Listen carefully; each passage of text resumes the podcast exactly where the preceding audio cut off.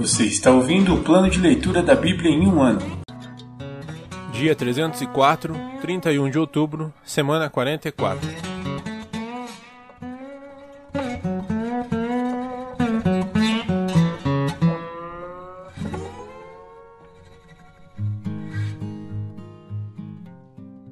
Primeira Timóteo, capítulo 2. Instruções a respeito do culto.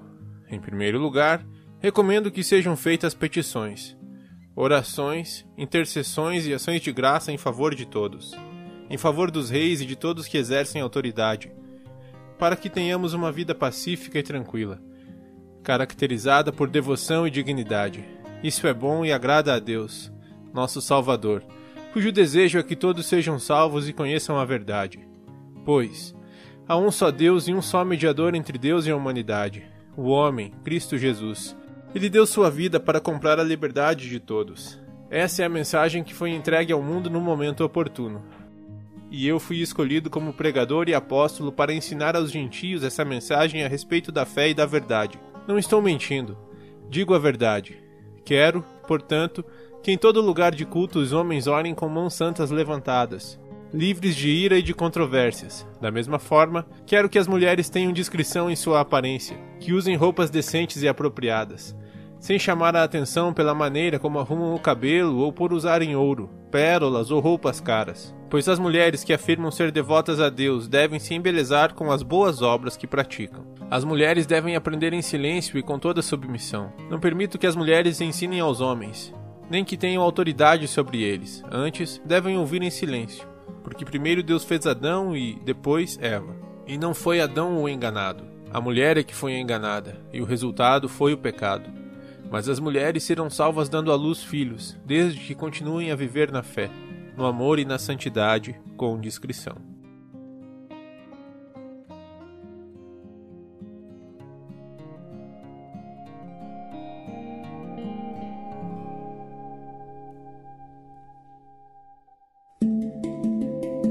Antigo Testamento Profetas Maiores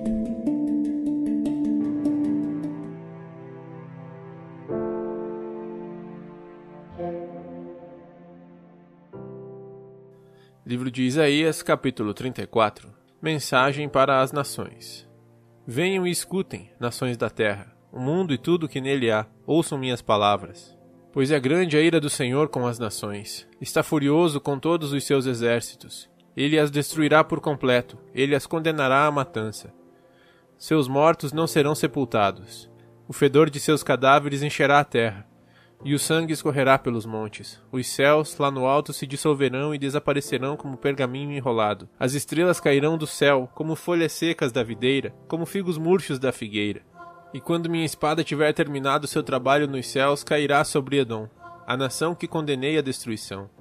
A espada do Senhor está banhada em sangue e coberta de gordura, de sangue de cordeiros e bodes, de gordura de carneiros. Sim, o Senhor oferecerá um sacrifício na cidade de Bosra. Fará grande matança em Edom, até homens fortes como bois morrerão. Tanto os mais jovens como os mais velhos. A terra ficará ensopada de sangue, e o solo cheio de gordura pois é o dia da vingança do Senhor, o ano em que retribuirá a Edom por tudo que fez a Israel. Os riachos de Edom se encherão de piche ardente, e a terra ficará coberta de fogo e enxofre. Esse julgamento sobre Edom jamais terá fim. Sua fumaça subirá para sempre. A terra ficará deserta de geração em geração. Ninguém voltará a habitar nela. Ali viverão a coruja do deserto e o mocho, o corujão e o corvo. Pois Deus medirá aquela terra com cuidado ele a medirá para o caos e para a destruição.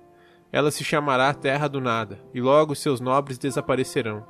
Espinhos invadirão seus palácios, urtigas e cardos crescerão em suas fortalezas. As ruínas serão morada de chacais e habitação de corujas. Animais do deserto se misturarão ali com hienas. Bodes selvagens berrarão uns para os outros entre as ruínas. Criaturas da noite irão até lá para descansar. Ali a coruja fará seu ninho e porá seus ovos chocará os filhotinhos e os cobrirá com suas asas. Os abutres também irão para lá, cada um com seu par. Procurem no livro do Senhor e vejam o que ele fará. Não faltará nenhum desses animais, nenhum deles ficará sem par, pois o Senhor assim prometeu. Seu espírito fará tudo se realizar. Ele lançou sortes e dividiu a terra e a entregou a essas criaturas como propriedade. Eles a possuirão para sempre, de geração em geração. Livro de Isaías, capítulo 35 Esperança de restauração.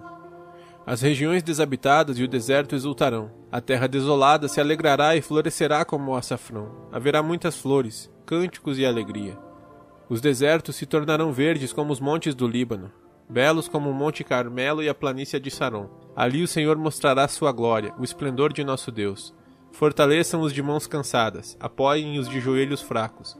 Digam aos de coração temeroso: sejam fortes e não temam, pois seu Deus vem para vingar-se de seus inimigos. Ele vem para salvá-los. Quando ele vier, abrirá os olhos dos cegos e os ouvidos dos surdos. Os aleijados pularão como o cervo, e os mudos cantarão de alegria. Fontes brotarão no deserto, e rios correrão na região desolada. O solo ressecado se tornará um açude, e a terra sedenta mananciais de água. O capim, a cana e o junco florescerão onde antes viviam os chacais do deserto. Um caminho largo atravessará a terra antes desabitada e será chamado o caminho de santidade. Os impuros jamais passarão por ele. Será somente para os que andam nos caminhos de Deus. Os tolos jamais andarão por ele. Ao longo desse trajeto, leões não ficarão à espreita, nem qualquer outro animal feroz. Não haverá nenhum perigo, somente os redimidos andarão por ele. Os que foram resgatados pelo Senhor voltarão. Entrarão cantando em Sião, coroados com alegria sem fim. A tristeza e o lamento desaparecerão, e eles ficarão cheios de alegria e felicidade.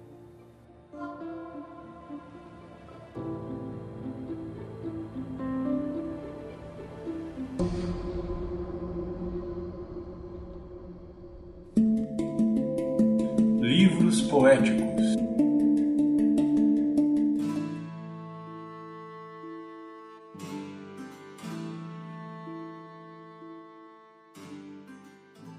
Salmos capítulo 119, versículos do 65 ao 96. Tet.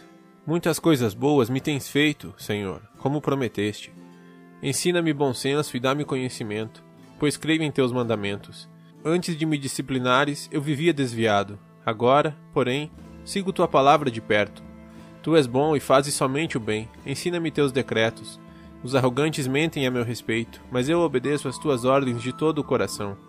O coração deles é tolo e insensível, mas eu tenho prazer em tua lei. O sofrimento foi bom para mim, pois me ensinou a dar atenção a teus decretos. Tua lei é mais valiosa para mim que milhares de peças de ouro e de prata. Iode, tu me fizeste, tu me formaste. Dá-me entendimento para aprender teus mandamentos, que eu seja motivo de alegria para os que te temem, pois em tua palavra depositei minha esperança. Eu sei, ó Senhor, que teus estatutos são justos. Tu me disciplinaste por tua fidelidade. Agora que o teu amor me console, como prometeste a este teu servo. Cerca-me de tua compaixão, para que eu viva, pois tenho prazer em tua lei. Sejam envergonhados os arrogantes que mentiram a meu respeito. Eu, porém, meditarei em tuas ordens. Unam-se a mim todos que te temem, os que conhecem teus preceitos. Que eu seja inculpável na obediência a teus decretos. Então jamais serei envergonhado. Caf. Estou exausto de tanto esperar por teu livramento, mas depositei minha esperança em tua palavra. Meus olhos se esforçam para ver tua promessa se cumprir. Quando me consolarás? Mesmo enrugado como uma vasilha de couro na fumaça, não me esqueci de teus decretos. Até quando terei de esperar? Quando castigarás os que me perseguem? Os arrogantes que não seguem tua lei abriram covas fundas para me pegar. Todos os teus mandamentos são confiáveis. Protege-me dos que me perseguem sem motivo quase acabaram comigo, mas eu não abandonei tuas ordens. Por teu amor, preserva minha vida, então continuarei a obedecer a teus preceitos. Lamed. Tua palavra eterna, ó Senhor, está firme nos céus. Tua fidelidade se estende de uma geração a outra, duradoura como a terra que estabeleceste. Teus estatutos permanecem até hoje, pois tudo está a serviço de teus planos. Se tua lei não fosse meu prazer, eu teria morrido em meu sofrimento. Jamais me esquecerei de tuas ordens, pois é por meio delas que me dás vida. Sou teu, salva-me, pois tenho buscado tuas ordens.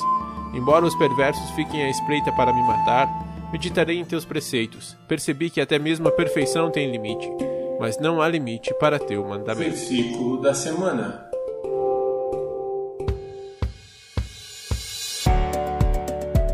Porque há um só Deus e um só mediador entre Deus e os homens, Jesus Cristo, o homem.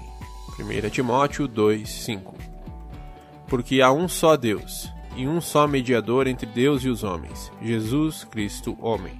1 Timóteo 2, 5 Porque há um só Deus, e um só mediador entre Deus e os homens, Jesus Cristo, homem. 1 Timóteo 2, 5